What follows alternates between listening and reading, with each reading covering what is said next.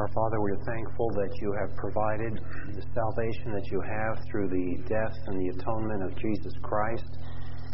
We thank you for the fact that when he ascended into heaven, he received the promise from you and passed it down to us of the filling of the Holy Spirit, the baptism of the Spirit, the indwelling of the Spirit.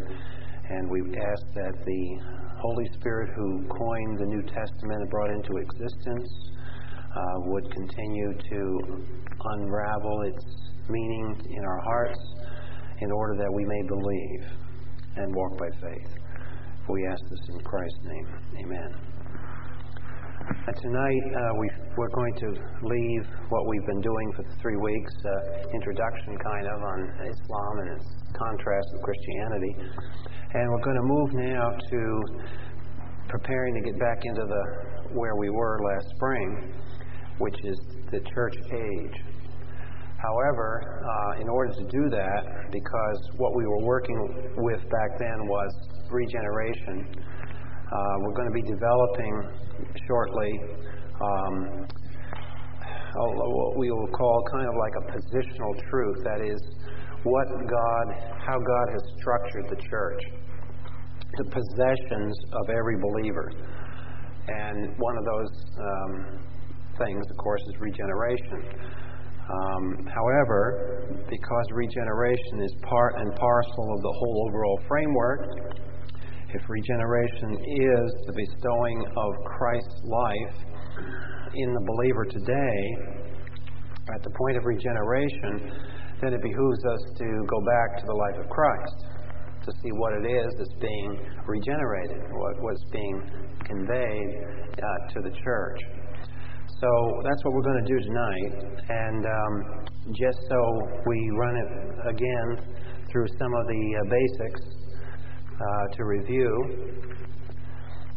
going back through the foundation, you recall that we, this doesn't focus very well here. I'm going to have to change that background. I can see that.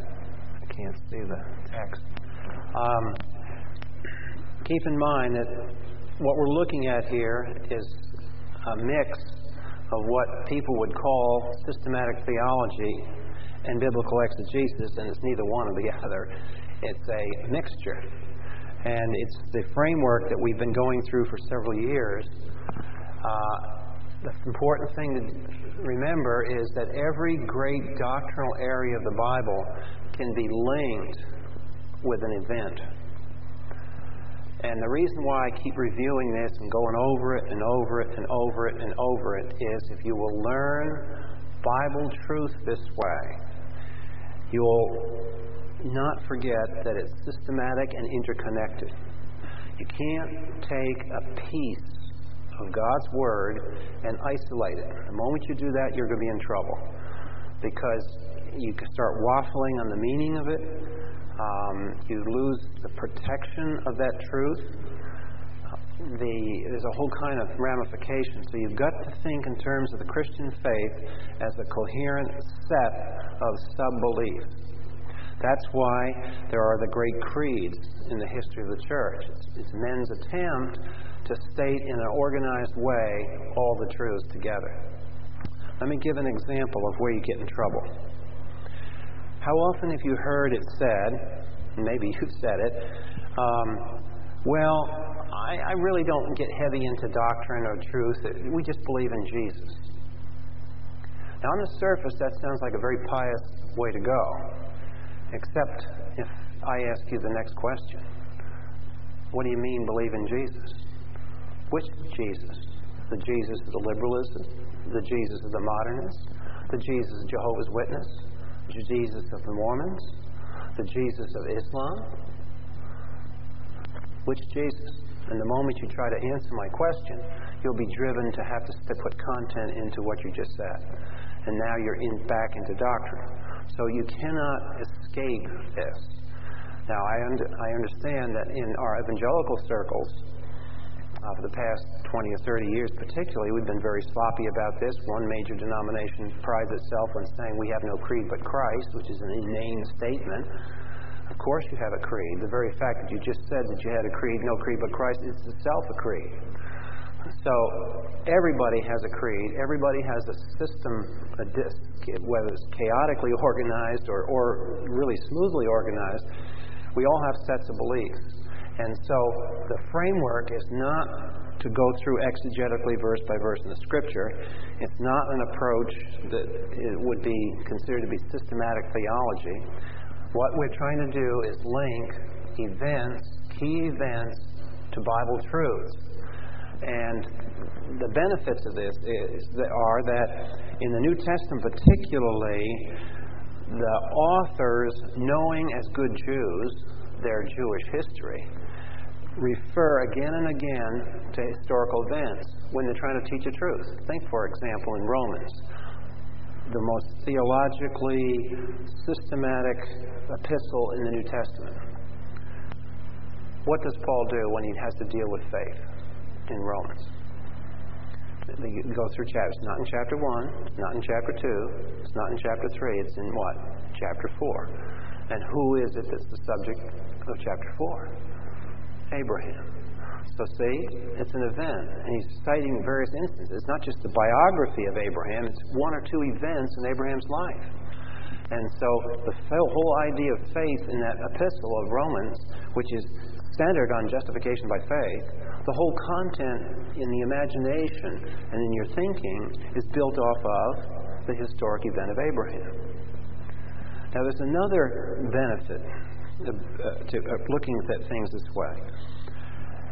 If you learn from the very get-go that every one of these truths is connected to history, it will vaccinate you against a toxin that's at large in the world, which says that I can accept the content of the Bible stories without accepting the historicity of the biblical text.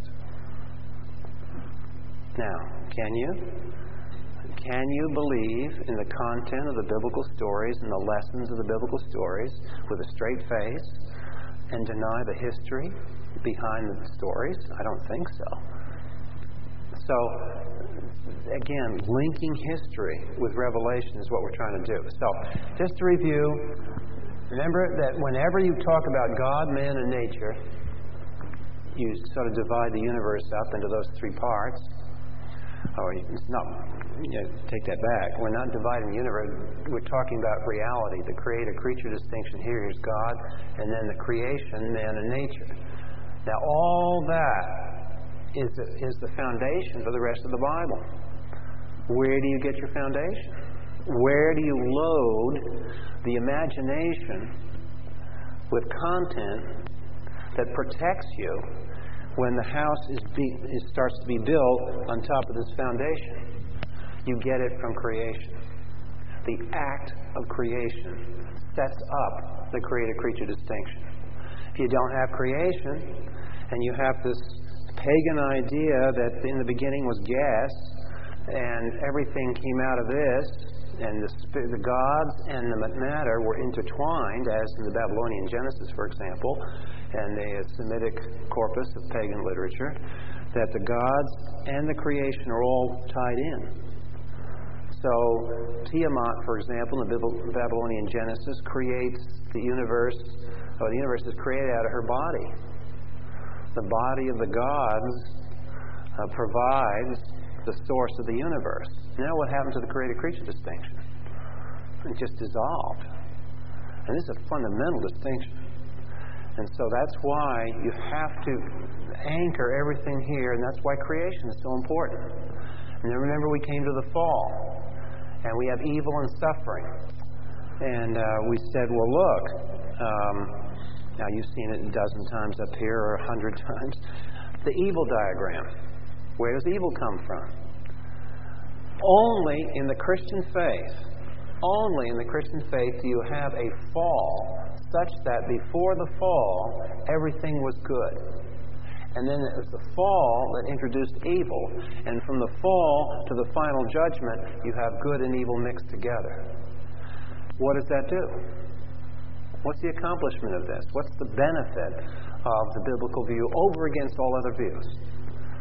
Well, it is that it brackets evil. If you don't have a fall and you don't have judgment, I'm sorry, there's no way you can defend yourself against the charge that you are a total cynic and a pessimist when it comes to evil. You have no platform in which to oppose evil. You have no hope to see that evil is one day done away with. Deny the fall and deny judgment, and you've lost it. So that's another plank in the platform. And then we come to the flood. And the issue there is the doctrine of judgment and salvation. Why do we say those two words together? Think of the flood. Who was judged? Who was saved? Was it the same mechanism that judged and saved? Yes. When God judges, He also saves. When God saves, He also judges. That's an axiom that's true in the Christian life. It's an axiom that's true in the world at large. It's an axiom that is true at great events throughout the Bible. You cannot have salvation without judgment. Another example is what? Judgment, salvation. What's the second greatest example of judgment, salvation in God's Word in the Old Testament after the flood? Exodus, the Jewish Passover. Do you have judgment, salvation in both those things? In Exodus, what's the judgment? Judgment's on Egypt, and deliverance on Israel. So you see those elements keep coming together.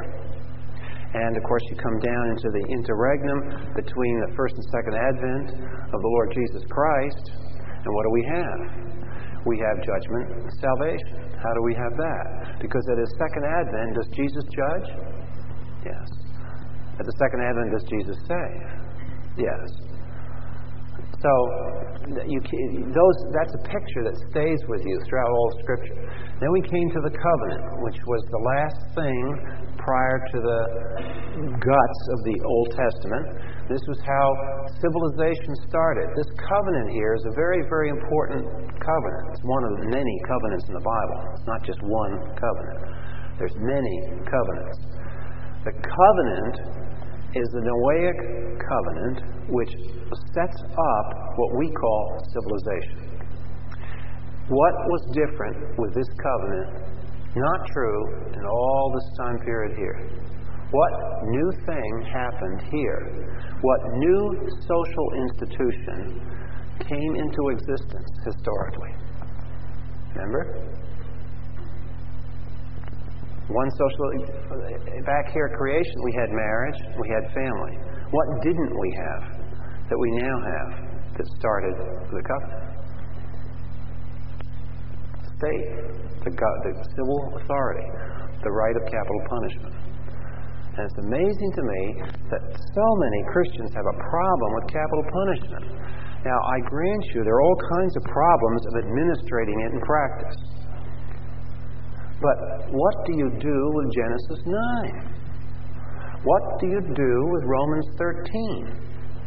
What is the sword for that was on the Roman slave? What did he do with that? He wasn't cutting his bread and shaving himself with it. Maybe he was shaving himself with it, but the point was it was there not for, it was not a big Gillette blade that he was carrying around. It was to kill people. Are you going to say he was wrong to kill people? You've got to say that. If you do not believe in capital punishment, you're against the military. If you do not believe in capital punishment, you're against the policeman carrying a sidearm. What are those weapons for? They're lethal weapons. How does a civil government get the authority to take life? See, capital punishment isn't just the trial and the criminal being executed. It's any act of death that's rendered by the state. Otherwise, the state's murdering. So you can't have it both ways. So I have never understood how Christians who profess to read the Scriptures have a problem here. You know, I just want to ask them, is Genesis 9 in your Bibles? Is Romans 13 in your Bibles? Now, I know there's problems, and it's true. There's problems of unfair and inequitable ways of administering capital punishment. And those need to be dealt with.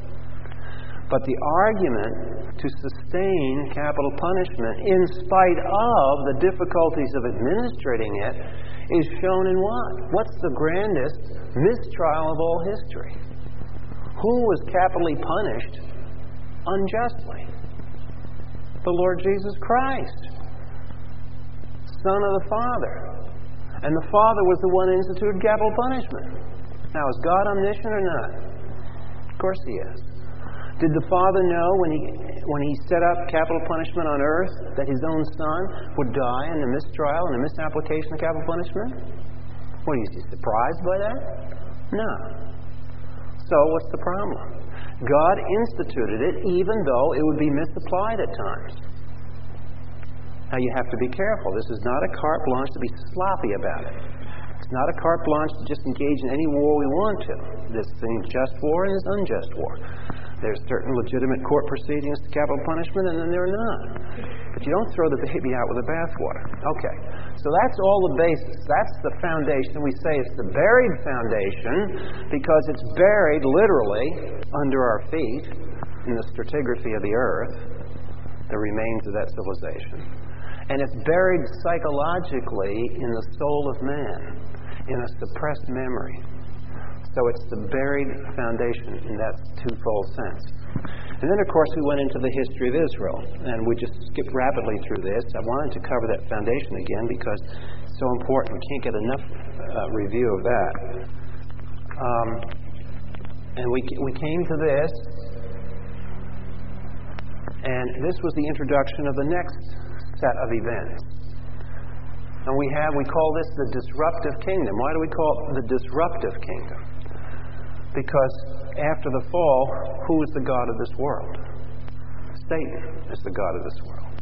So it's his, the kingdom of darkness reigns. So into that kingdom of darkness, God begins to establish a growing, expanding piece of his plan of ultimate salvation. And it's going to be done through a counterculture called the Jews. So we have the call of Abraham, doctrine of election, doctrine of justification, doctrine of faith. Come to the Exodus, and this is the creation of the nation, judgment, salvation. We have the expansion of judgment, salvation, and blood atonement. We have Mount Sinai. By the way, if people would please look at the sequence between Exodus and Sinai. People aren't saved by keeping the law. They were saved first, and then the law was given to them. See? Watch the sequence. Nobody's saved by the law. It was blasphemous. That's what the Muslims are trying to do. Get saved by the law. Good works, good works, good works. God has to be so impressed with my good works, He's just going to open the door because I'm here. What a bunch of baloney. So, judgment, salvation, and then we come to Sinai. And there we have the revelation of God, the inspiration of Scripture. We have the canon, defined set of texts. Then we come to the conquest and settlement, the one holy war that was authorized in history, which, by the way, never was completed because of the sinfulness of man. But it's a picture of sanctification. The conquest and settlement, all those warlike things, it's a picture of sanctification. The rise and reign of David is the fact that the kingdom must have a leader. And so here you begin to have the first historical inklings of a coming Messiah, because you have a king now. You didn't have a king before David and Saul. Then what happened, that was the highlight of the Old Testament, and you had in David's son, Solomon, you had the pinnacle of the wisdom. What are the books that Solomon either personally wrote or he was responsible for? In the center of the Old Testament. We call it the wisdom literature. Proverbs, Song of Songs, Ecclesiastes. What characterizes wisdom literature? It's the wisdom about life, skill in living. Does it cover economics? You bet. Does it cover sanitation law? Yes, it does. It's an exposition and development of the Mosaic Law Code for the kingdom.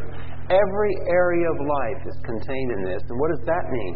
In this golden era of Solomon, it's an adumbration of the fact that the kingdom of God is not just religious. This is a major point. It's not just getting saved. The kingdom of God is more than just getting saved. It is getting saved and then expanding and exercising the dominion that God gave Adam. Dominion over what? Over nature.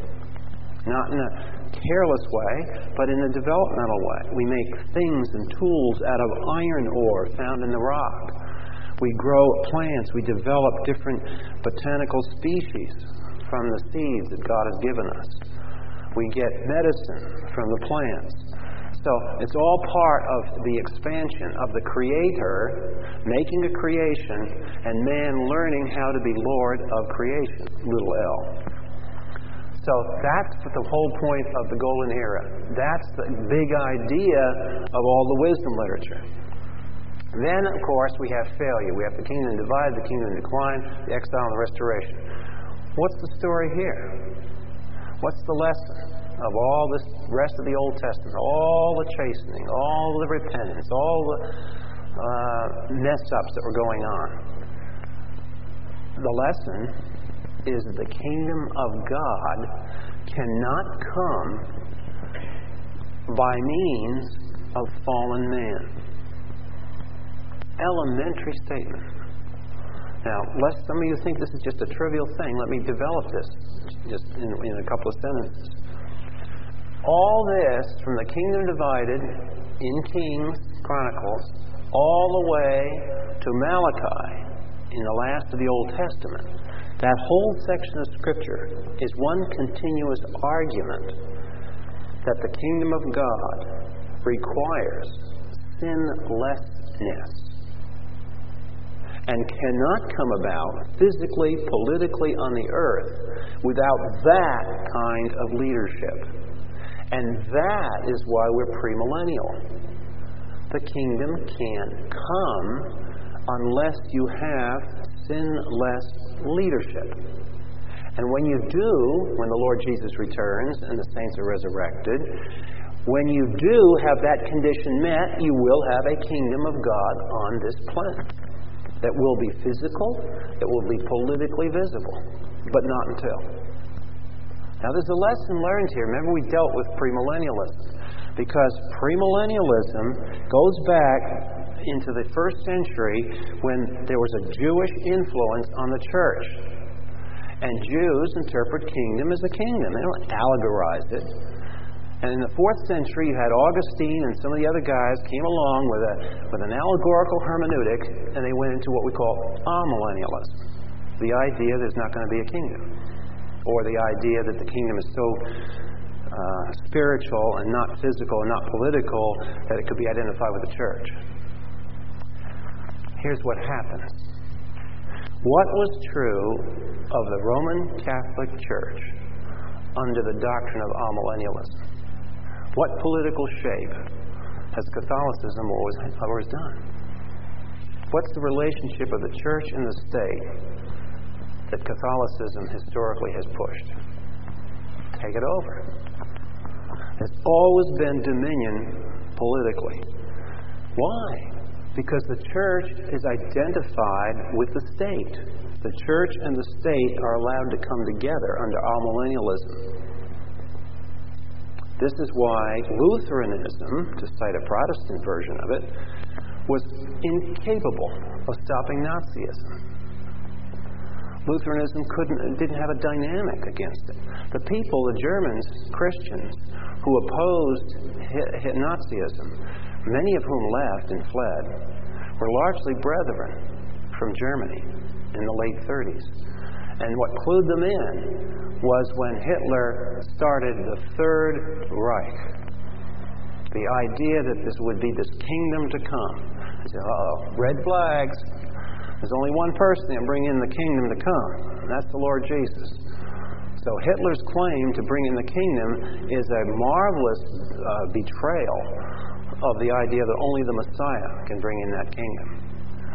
So wherever you have premillennialism, you have the safety net that keeps the church out of the state business. Doesn't mean Christians can't participate in the state, but they do so as citizens of the state, not as Christians per se. So church and state are kept separate under premillennialism. Okay, now into that we come now to the passage we want to get into, which is Philippians chapter 2. So if we'll first turn to Hebrews chapter 2, because we want to go there first, and then we'll get into the rest of the text. We come now to the Messiah.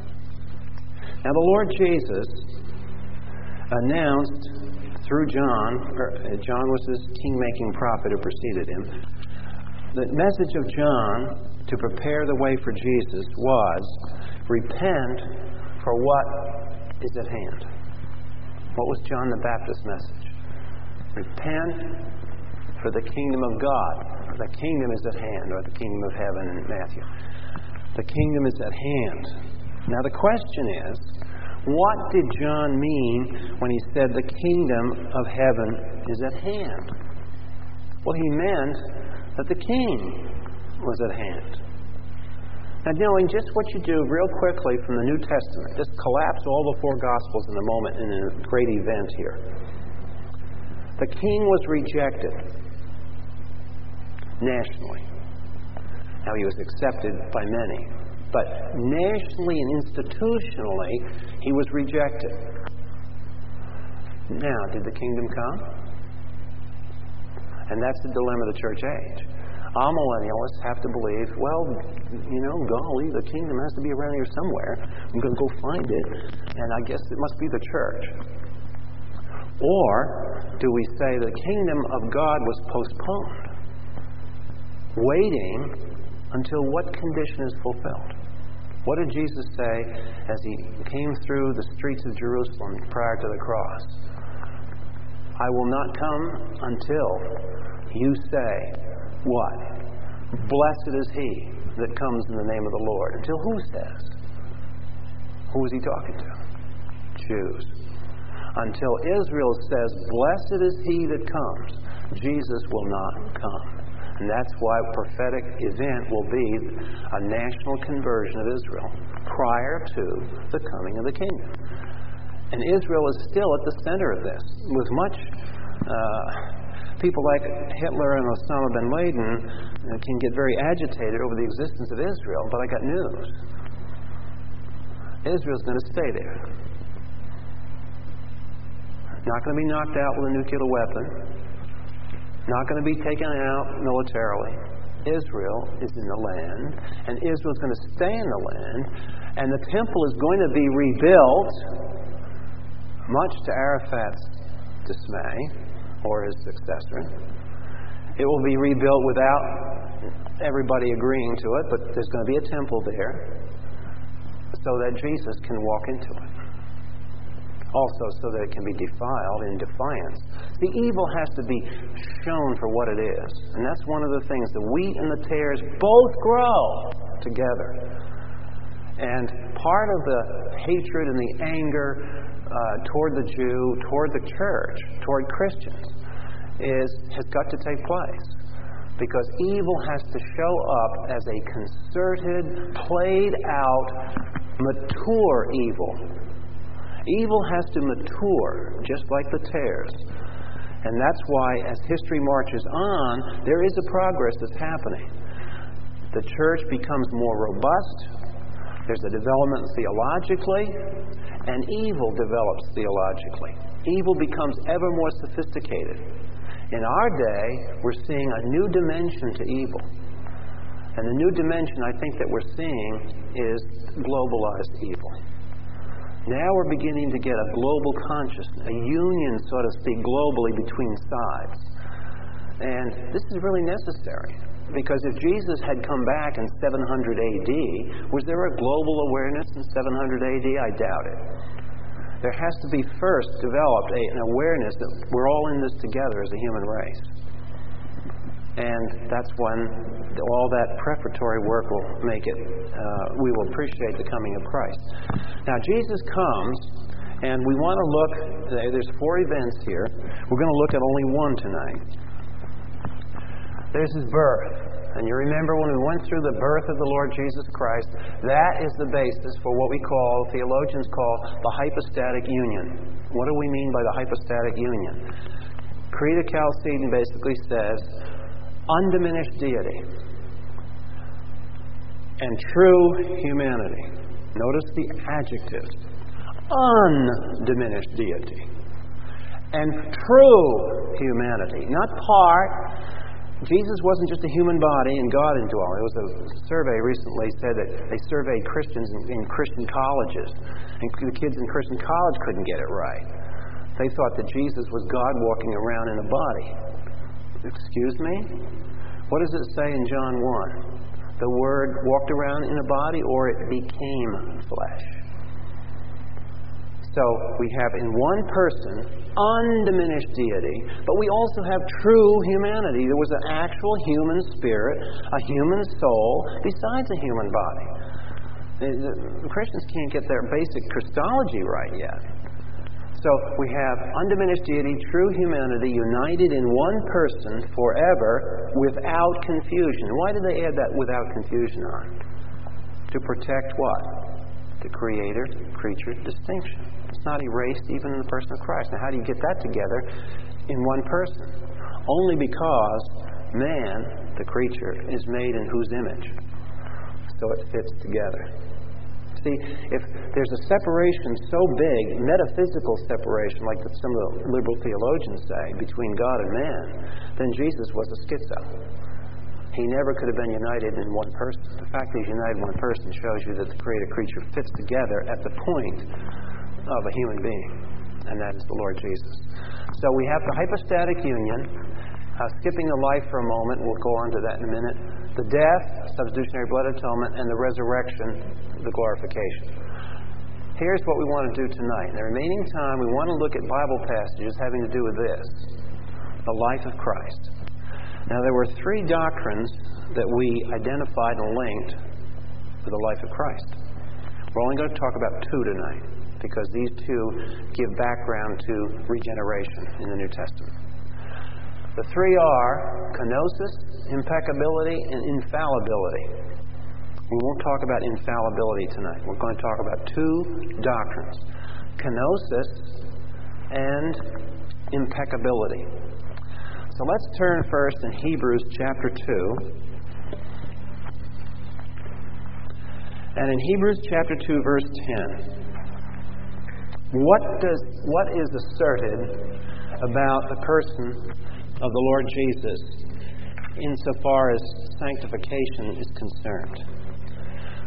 Said another way, what we're asking is, did Jesus need sanctification?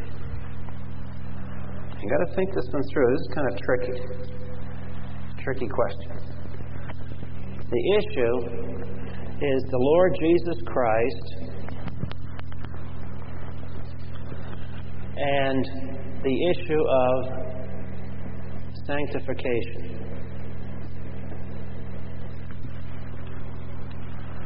Did he need it or did he not?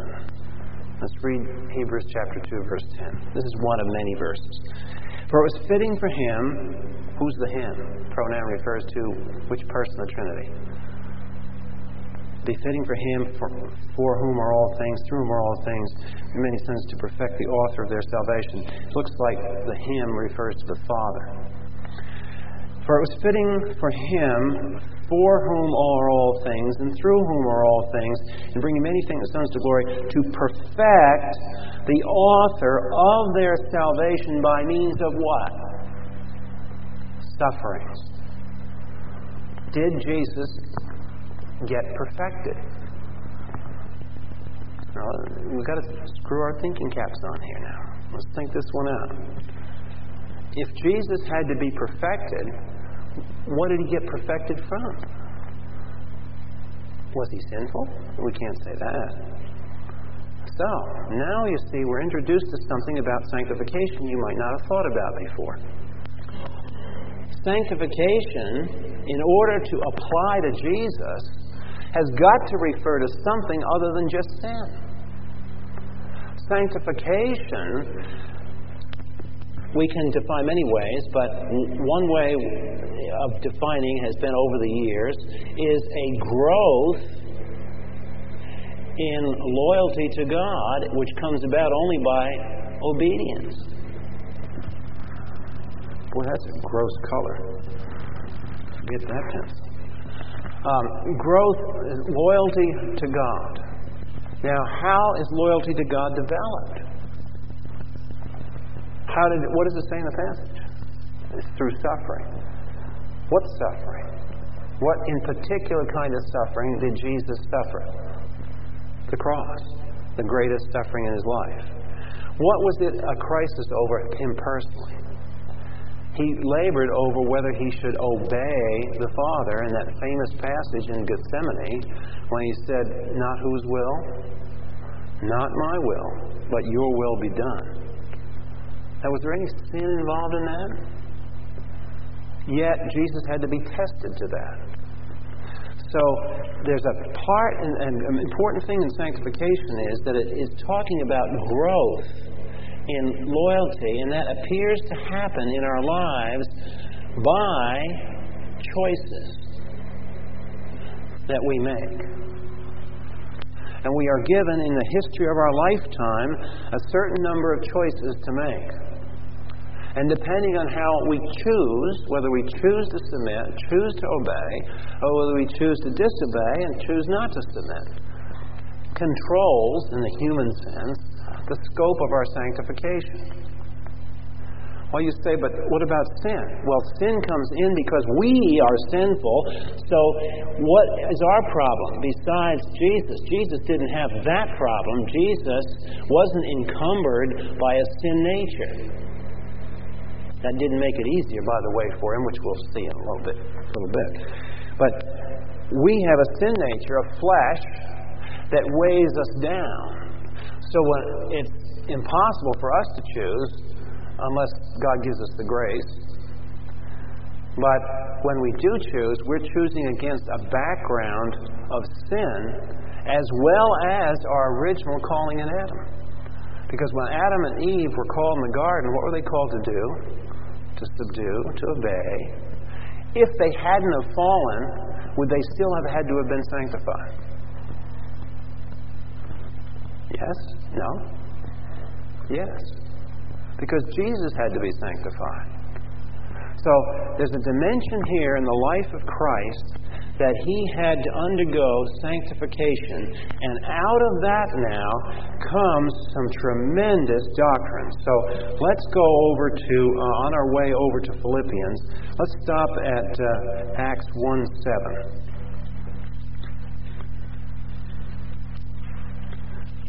This is his ascension. Acts chapter 1, verse 7. Now, this is applied to the disciples, but the same thing applied to Jesus during his lifetime.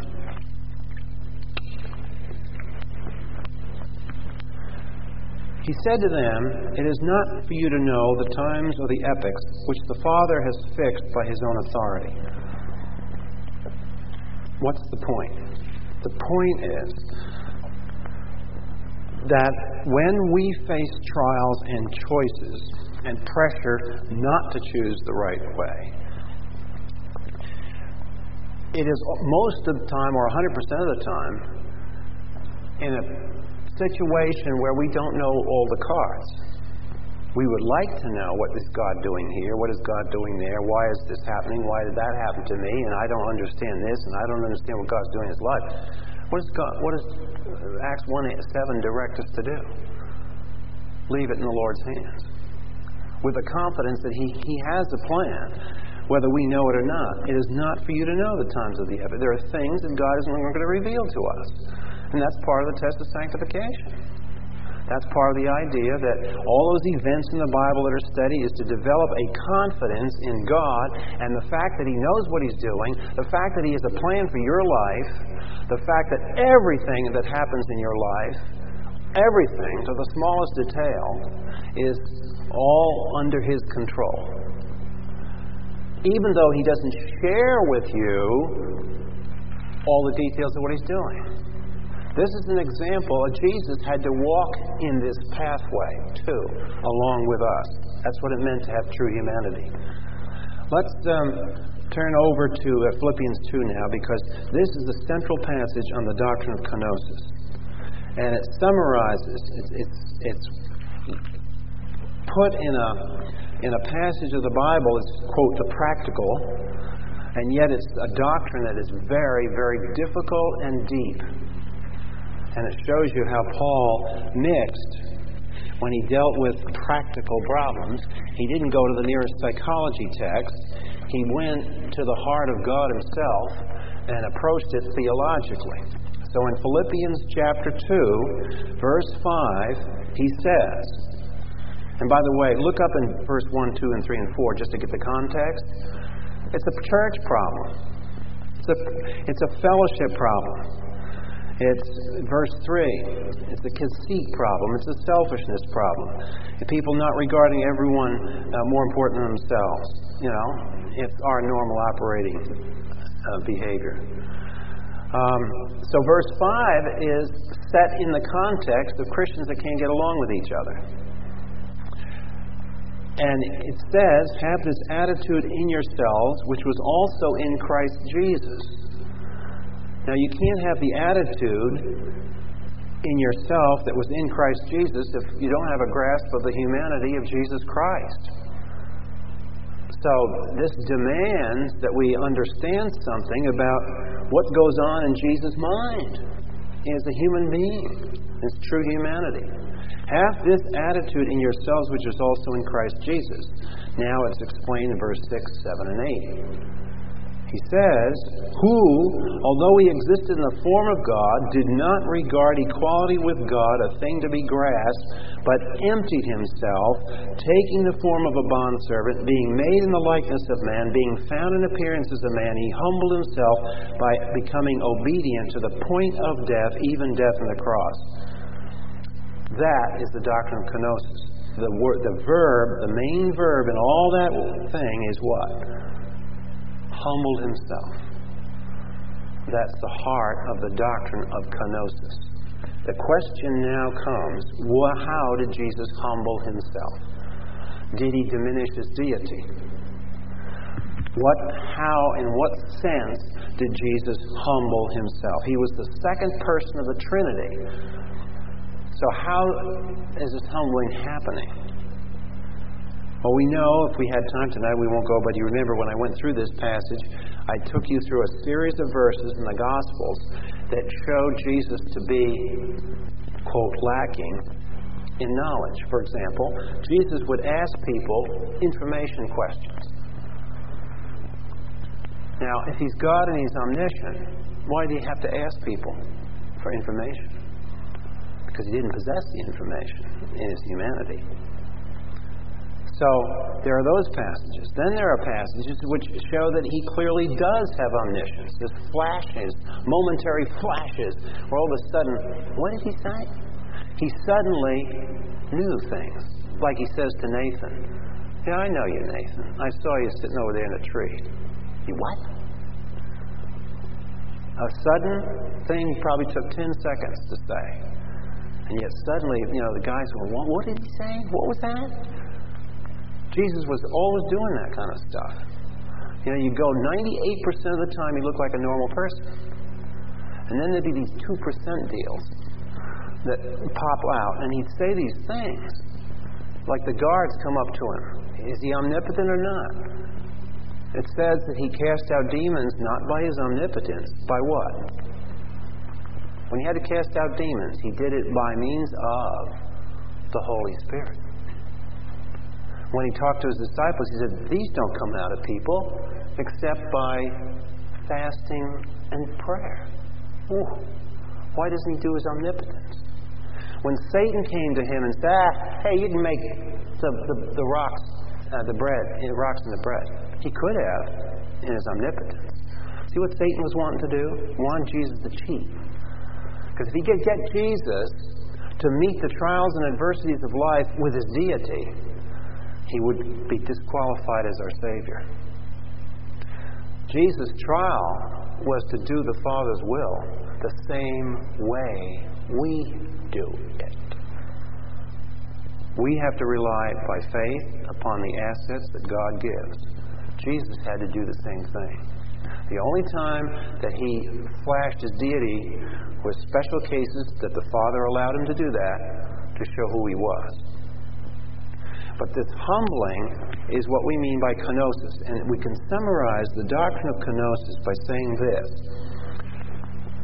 Jesus humbled himself. Now be careful. Be careful of these words. Jesus humbled himself by giving up his own right to exercise his attributes. He turned that over to the Father.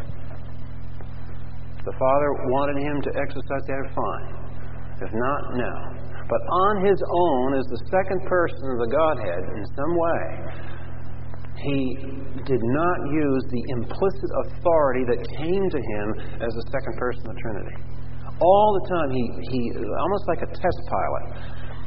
He put the filling of the Holy Spirit, he put walking by faith under fire. Now, at Aberdeen Proving Ground, we test things. We have torture tracks, truck frames.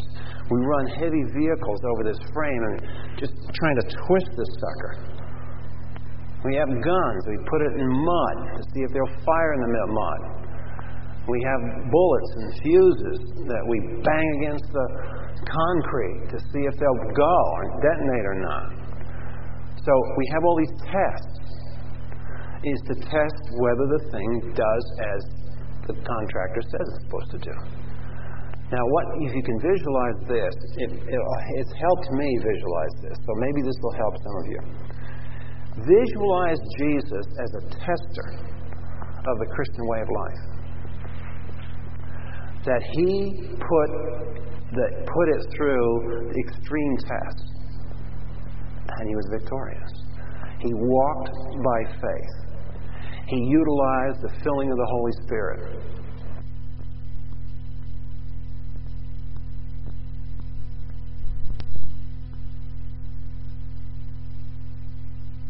the doctrine of kenosis means he agreed to do that. Now that has ramifications. Now another passage I want to take you to besides Philippians 2 tonight, just to show you this is embedded in the text. We're not reading this in. Turn to John 17 a moment. The high priestly prayer. He makes a comment here that's sort of intriguing in the light of what we've been saying tonight.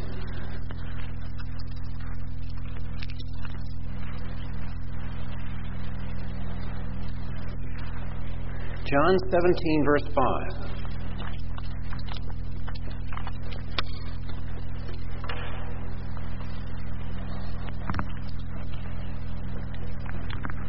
John 17:5 says, as Jesus prays to his Father in Gethsemane, "Now glorify me with thyself, Father, with the glory that I had with thee before the world was." Now clearly, if he's praying to get glory that he had when he was praying and he didn't have it, that's a pluperfect tense. It means the action's over in the past. It's not true now. He's asking to have glory restored to him that he didn't have in Gethsemane. That's part of the kenosis. That's the full manifestation of his deity. It's like a lampshade. He had a bright bulb, put a lampshade over it. Visualize that. Another example. Lampshade is the Son of God in humanity, in union with humanity. And so the bulb doesn't shine except through the lampshade. So what he's saying is, Father, take off the lampshade so I can shine. So obviously John 17:5 is talking about a change. And it implies that he did not have the glory which he had before the foundation of the world while he was walking around on earth. The glory was shielded, taken away, done away with something, but something's changed here. So, all of that to apply, make three basic applications of kenosis. And we'll move on to the second doctrine. Number one application. Kenosis shows the basic virtue is humility before God. It's not courage. It's not love. The basic virtue is humility. Now, that's opposite to the world. The world is, you've got to have pride, you've got to have self-confidence. No, you have to have Christ confidence. Confidence in the Father. The world despises this because it thinks that it's weakness. Well, that's what they said of the Puritans, too. And one of the great unbelieving British historians wrote of the Puritans that everybody laughed at them, but those who ever met them in the halls of debate or on the battlefield stopped laughing. Because people who are humble before God have courage before men.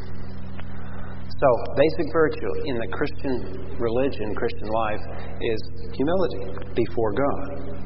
It doesn't mean being a doormat. It means being humble before whatever God has for you.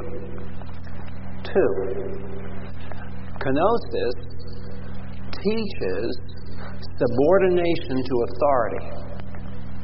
That's a lost lesson today. Go to a supermarket and watch all the brats walk up and down the hall.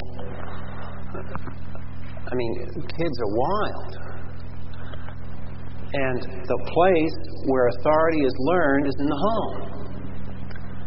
And if a kid doesn't learn it at home, he's going to learn it outside the hard way. But the point is, God has structured the universe all the way up to the high level of the Trinity based on authority. And when it says Jesus humbled himself before his Father, it meant he accepted the Father's authority. And another point about application number 2, which applies to those who, like the modern feminist movement, think that subordination, authority, means inferiority in being. How does the doctrine of the Trinity refute that? Let's think about that. If the Son is subordinate to the first person of the Trinity, you've got subordination. Do you have inferiority of essence? Better not. And you remember when we went through that in the notes, I quoted from some evangelical ladies who put this book together, why they were feminists, why feminism was good. And when they hit this passage, and they hit passages like this, they really hit scrambled eggs when they wrote their book, because they couldn't handle the doctrine of the Trinity correctly. And I thought that was very, very interesting. Because they were so taken up with the world of the idea that if I'm subordinate to somebody in some authority structure, that makes me less of a person than the person I'm under authority to.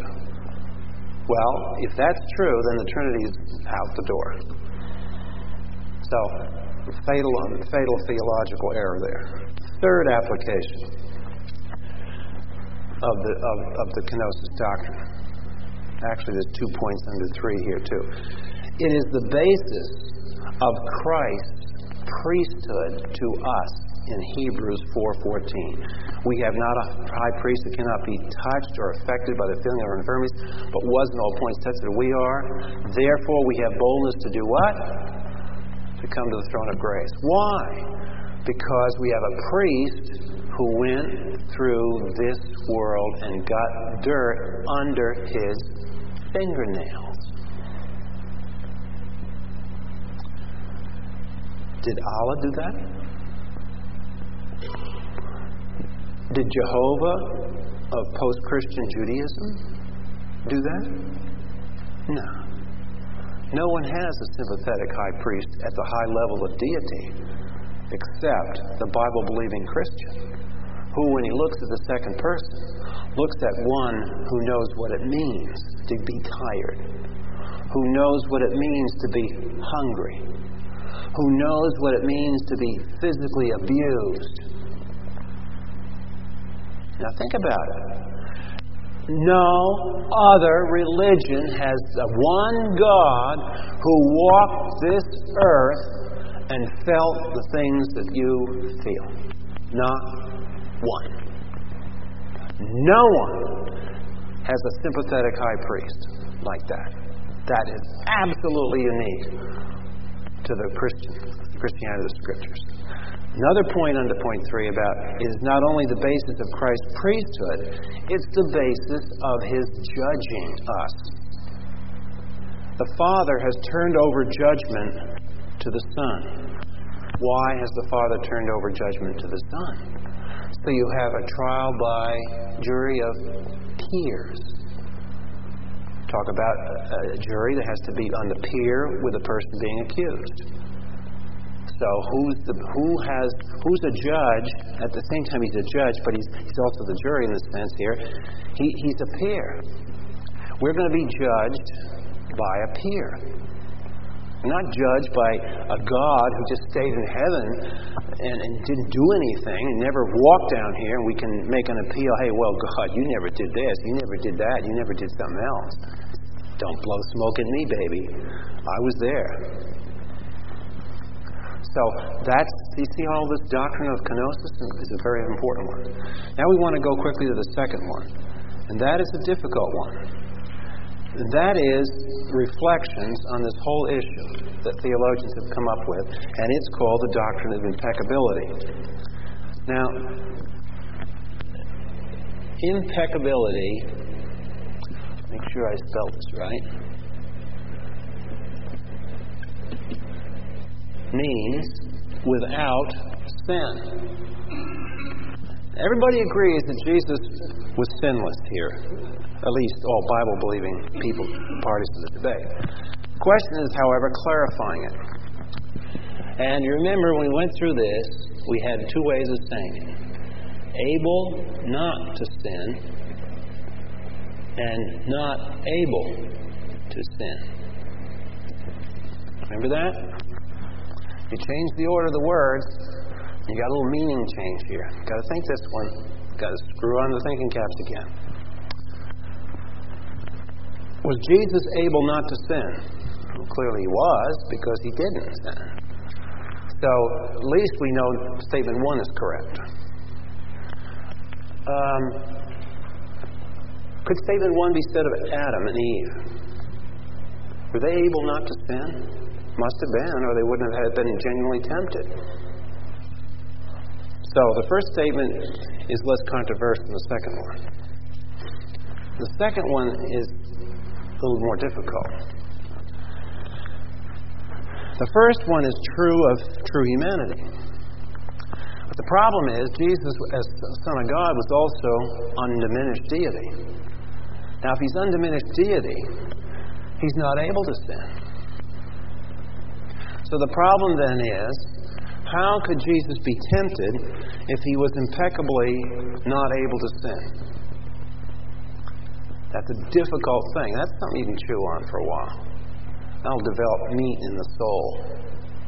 Get the gray matter running. Really is. These are thoughts that are deep and profoundly more important than the latest 5-minute commercial or the sports results or something. And this is how you build the mentality of your soul, by reflecting on these great truths. They're soul builders. Not able to sin. Jesus was tempted, even though, as God, he was not able to sin. And you'll remember in the notes, there's a diagram that I put in there that, if you have the notes, let me get the page, on page 65, that Brooks Foss Westcott, who was one of the great exegetes in the 19th century in England, had a statement. I built a diagram just to illustrate Bishop Westcott's statement. Westcott said, up in the first paragraph there, he said, sympathy with the sinner in this trial does not depend upon the experience of sin, but upon the experience of the strength of temptation to sin, which only, and here's where he dealt with this question, not able to sin. See, the issue is temptation. How can Jesus be a sympathetic priest and deal with this thing? Temptation is not sin. Those are two different words. Was Jesus tempted? How do we know Jesus was tempted? If I challenge you, what passage would you take me to show that genuinely Jesus was tempted? Satan's solicitations, right? Matthew 4. So, Jesus was tempted by Satan. The Bible says he was tempted by Satan. But temptation isn't sin. Jesus didn't sin, but he was tempted. Now, clearly he was being tempted, and yet as God he was not able to sin. And as humanity he was able not to sin.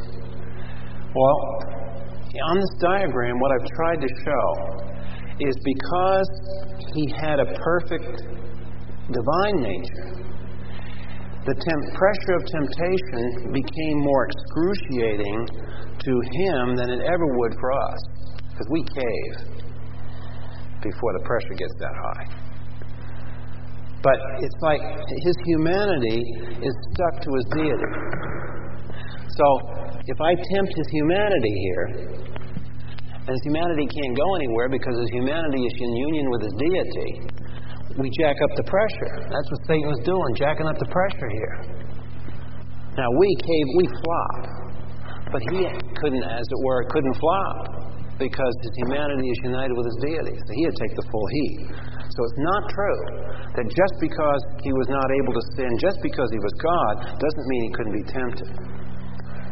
And the point here in all this goes back really to reinforce the issue of kenosis, the fact that he can be a sympathetic high priest.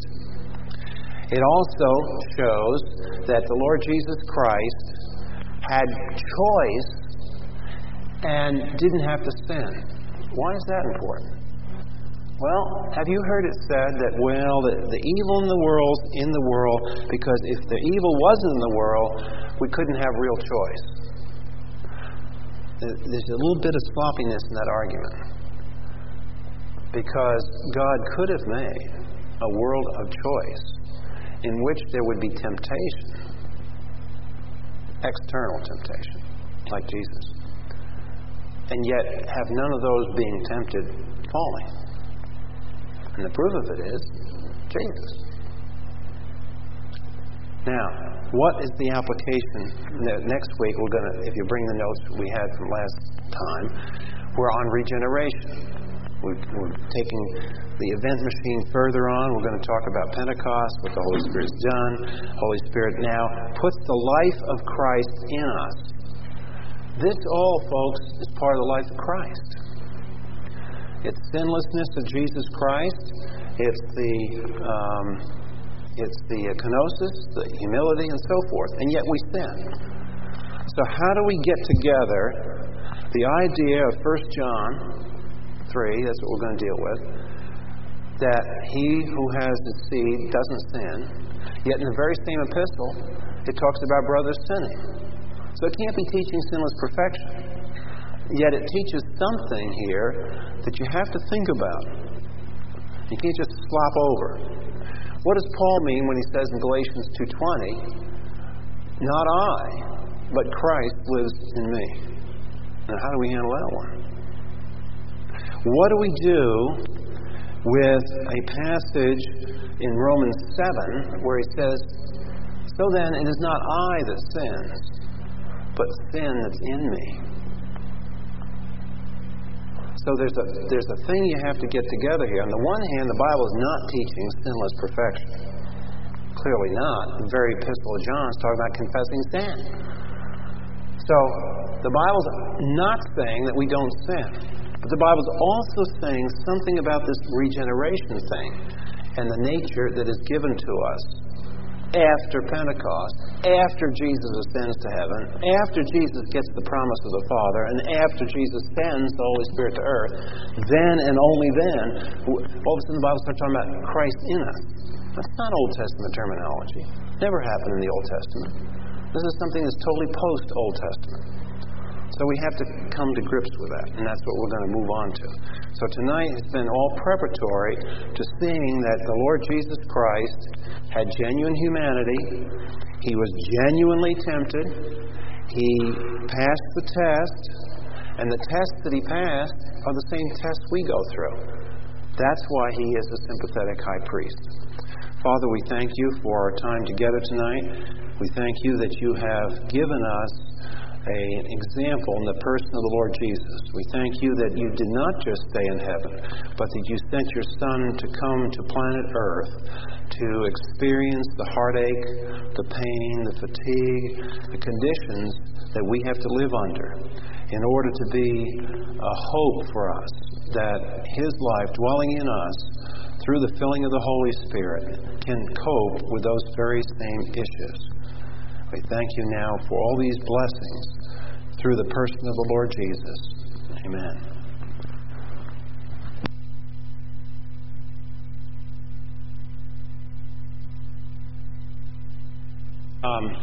We have a few minutes tonight. I guess we can throw around some questions. Debbie's here to start us. Our lady. If she doesn't do it, George will think of something. But what I'd like to do is kind of, if we can concentrate on the areas that we've covered as far as the overall framework and getting into the Christology. And we'll talk more about the Christian life next week when we get to develop that.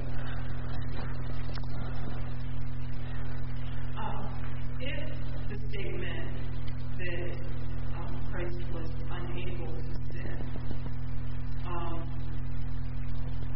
with that statement, then what was Satan trying to accomplish then with the temptation of Jesus? Oh, he was trying to... Did he realize that he was not able to sin? I mean... Well, apparently he thought he could do it because Satan, remember, and that's a good question. The question is, what was Satan trying to do if it's true that Jesus was not able to sin? Why did Satan rebel in the first place if he's trying to be like the Most High? I think what it's a revelation of is two things, really. One is that the sheer, absolute arrogance of sin. Because Satan, at the height of it, is arrogance. I will be like the Most High. Now, how could he really believe that? You know, the creator-creature distinction cuts that off immediately. Creature can't be like the creator. But in some way, Satan actually is stunningly brilliant. Knows so much more than we know. Has such a grasp of history. Probably knows the plan of God better than we do. And with all that, defies it. Now, thinking about this very question, as you circulate this in your heart, think about it. This is an example of what sin looks like in the extreme. And it gives you an inkling into our own flesh and our own sin. Because whenever we sin and we entertain sinful thoughts, utter words, deeds, that's what we're doing in the sense that, we know God is there, but yet we insist on acting like little gods or goddesses, and we're going to have our way. And we think we can get away with it without the consequences that his laws impose. So it's a neat picture of arrogance. But I think the second thing is a higher purpose was being accomplished in this. You know, I've never played chess, but I just use the imagery of it. God is the supreme chess player. And whenever somebody makes a move, it's like they play into his traps. And they wind up accomplishing exactly what he wanted them to do. And in Satan's case, by having him go after Jesus, God had him sanctifying his Son. Satan became the tool that was needful in order to increase the determination, the obedience, and the loyalty of Jesus Christ. So he perfectly accomplished it. And at the height of the arrogance is the cross. I will kill him, said Satan. Fine. You just undid the whole, you had a legal hole in the human race. Now, by that stupid thing, you went ahead and you unraveled your legal claim over the whole human race. And that's what I'm praying for in this latest application and this latest thing with all the terrorist idiots running around. The thing to pray about, besides the fact that the authorities can do the job wisely, is to pray that foolishness fools itself. In other words, that evil has a flaw in it. Always, no matter how vicious and how powerful evil appears to be, its one Achilles heel is it always outdoes itself. And the cross is the good chief example. And you can do the same thing with, I think, frankly, just as an application here to our own society, social position, of all the dumb things to send an anthrax letter to the head of the opposition political party. Now, wasn't that stupid? I mean, send it to a Republican when you have a Republican president, but for crying out loud, you don't send an anthrax letter to the head of the Democratic Party and unify them. Duh. So that's the stuff to pray about. Pray that there'll be some foolish thing, like the guy, the terrorist that was captured in Minneapolis. Why? Because he applied to fly a plane, not land it. Duh. And that's the stupid things. And pray that the stupidity of evil will just trip itself up. And the precedent is cosmic. It's not just planet Earth here. We're praying a prayer that has a structure that reflects cosmic history. Because that's exactly what Satan did. He always overdoes it. He pushes up to a point, and if he just stopped there, he'd have us. But he always overdoes it. You've seen this in people's lives. You know, he'll cream somebody, but he creams them so bad they become more reliant on God. So now what's happened? He overdid the test.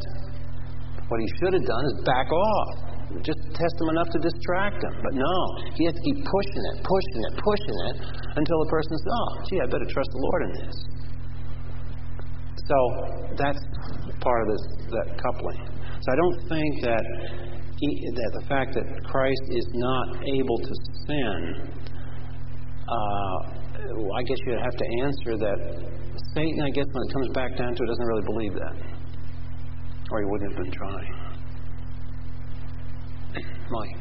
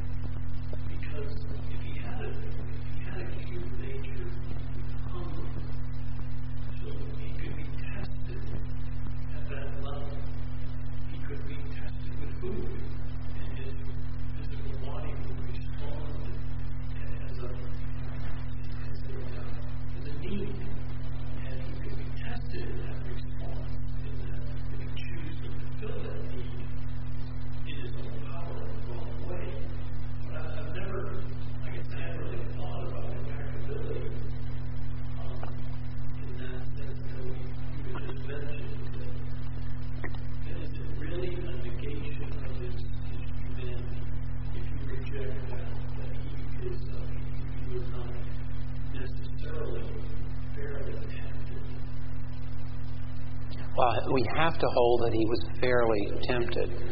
And whatever we say, however we phrase whatever doctrine is, we have to allow that because that's so clear in Scripture. The problem that theologians have had is what was going on, how do we reconcile temptation and his deity? That's really what the question is here. And it's really a mystery to get your hands on this thing. But the point is that if in those two statements you have able not to sin and not able to sin, I think if you look at the notes when I went through this, I tried to, at the end of the discussion, tried to point out to the fact that the way to avoid thinking this is a, quote, logical paradox that can't be ever, that there's no rational explanation for it, is to think of the verb able in the first statement and the second is slightly different. The first one, Abel, is referring, Abel in the sense as a man, human being. The second Abel brings in his deity. Now you've crossed the creator-creature distinction between the two uses of the verb able. So I'm not sure that when the theologians set up that, it was in Latin, posi non precari, you know. When they set that up, I mean, it was cute to set it up that way, but upon more mature reflection, we'd have to say that maybe it was too cute, because maybe what it's doing, it's hiding an important difference in the meaning of the verb, a nuance. Yes. Yes. And in true humanity,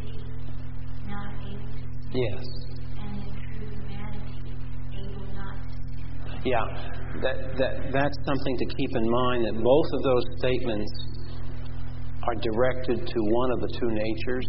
They're resulting because one of the two natures, like you said, Mike, that the able not to sin has in its purview the true humanity. The not able to sin is trying to come to grips that this true humanity is united in one person, the deity. Yeah, I was thinking more along the lines that there are folks that really wrestle with the idea of Christ being legitimately tested. Yes. That if he was not able to sin, then he was not legitimately tested. Right. But I think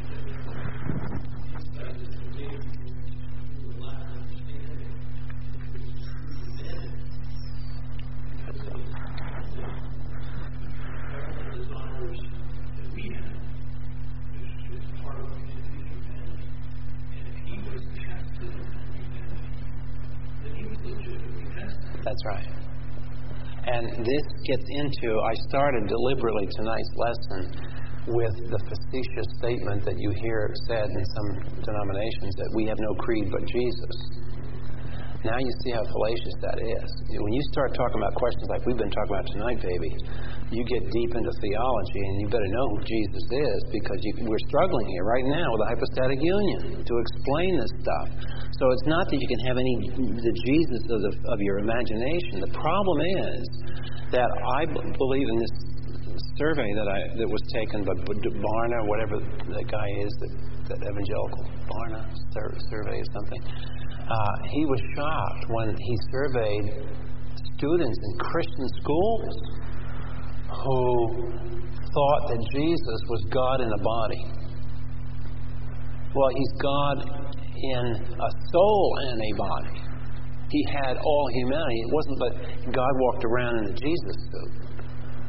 Yeah, it was more than that. And so your point is legitimate, that there has to be more than a body here. There has to be a whole person here, a whole human being here, because it doesn't fit together otherwise. And that's why Jesus could be tired. And that's why Jesus could be hungry. That's why Jesus could sweat blood in Gethsemane under pressure. That's why Jesus could cry. I mean, think about it. The God on earth stands outside of the tomb of Lazarus, and he cries. And Francis Schaeffer had a great comment on this. He says, and Jesus could stand outside of Lazarus' grave, and he could cry and not be mad at himself, meaning allowing this evil to happen. Now, you put all those thoughts together. You see, the guts of this whole thing is that it surfaces in Paul's Philippians 2 insistence on using Jesus as a model. Because if he's like, as you say, Mike, if he doesn't have true humanity, he's not a model. Sorry. God can't be a model for man just in his deity. I mean, he's a standard. But as far as being a model for, hey, I did it. Well, yeah, you did it because you're God. I'm not God. So you get around that only by defending rigorously the full, true humanity of Jesus. And I believe this is why the Holy Spirit bothered to write four Gospels, so that we would see enough of his humanity to realize, yeah, he was humanity. I mean, you know, Mary had to raise this little baby. She had to change him. I mean, here's this is the God of the universe, as Stephen Olford was fond of saying, contracting down to the size of a woman's womb. What a thought that God can do that. How did he pull that one off? But the thing to remember for us as we go into the New Testament is that Jesus, it's comforting, but in another sense it's disturbing. It's comforting because Jesus did it, and he authenticated that a human being can do this, much to Satan's disappointment, that a member of the human race now sits there instead of him. So the original design intent of creating the human race is authenticated and validated because a man from the human race made it. But on the other hand, it's kind of disconcerting because we can't give excuses to him. Whereas, you know, you could kind of visualize, you could give an excuse to the Father, because he doesn't know what it means to be tired. You don't, you know, God, you're omnipotent. You know, you don't know what it means to be tired. You never were tired. I was tired when I did that. And Jesus said, I was tired too, and I didn't do that. So there. Yes, Laura.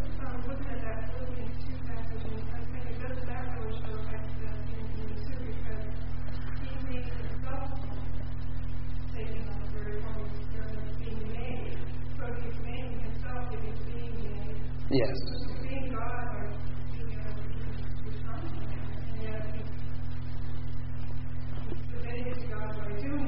Yeah. Yes. And that's why in that passage that you just cited, if you'll ever get the people that knock on your door, Jehovah's Witnesses, you ought to see what they do with that verse. They cite stuff like that to, quote, correct the Greek. And what they wind up doing is wiping out that conundrum of mystery in that passage by just plowing right on through it and saying, well, gee, see, he emptied himself. He's not full God. See, what Jehovah's Witnesses do is they have to make him something other than God. And so they make him Michael, the archangel. And that passage is now a passage where he was a high angel and he made himself lower, because they don't want to wrestle with what you're talking about, create a creature problem. Now, is the temptation for Jesus, was maybe the temptation more for him to take back what he took off as far as like the humble ones himself, and not taking one's, like what he submitted to God as far as using his powers, his deity. Was that maybe more of the temptation for him? Say, like people would say, not that he would bow down to Satan or worship Satan, but that he would use his deity in a way to. Okay, everybody understand what Debbie's bringing up here? Good question. That involved in this temptation, in one sense it's like our temptation, hunger. It was a temptation to pride. It was a temptation to get the shortcut done. But then, as Debbie points out, there's another little subtlety here, because the other temptation would forever disqualify him, because he would have then cheated, so to speak. He would have quickly brought up his omnipotence to blast Satan. I mean, out of here, kid. Boom. You know, I mean, you could have blown him away right there. But he didn't. So, yes, there was a temptation there. And I think maybe that is why Brooks Foss Westcott, back in the 19th century, noted that it's only a sinless person that can experience temptation high. I think that this probably was part of it, that temptation was loaded We see part of it. But if we could have seen all this, what we've been talking about in all of its depth, we would have said, holy mackerel, what a conflict that one was. So you're right. That's good insight into thinking more deeply about that text. That was a powerful confrontation that happened there. Lots of stuff going on. Okay, well, none of us are omnipotent, and everybody looks tired, so we're going to end right here.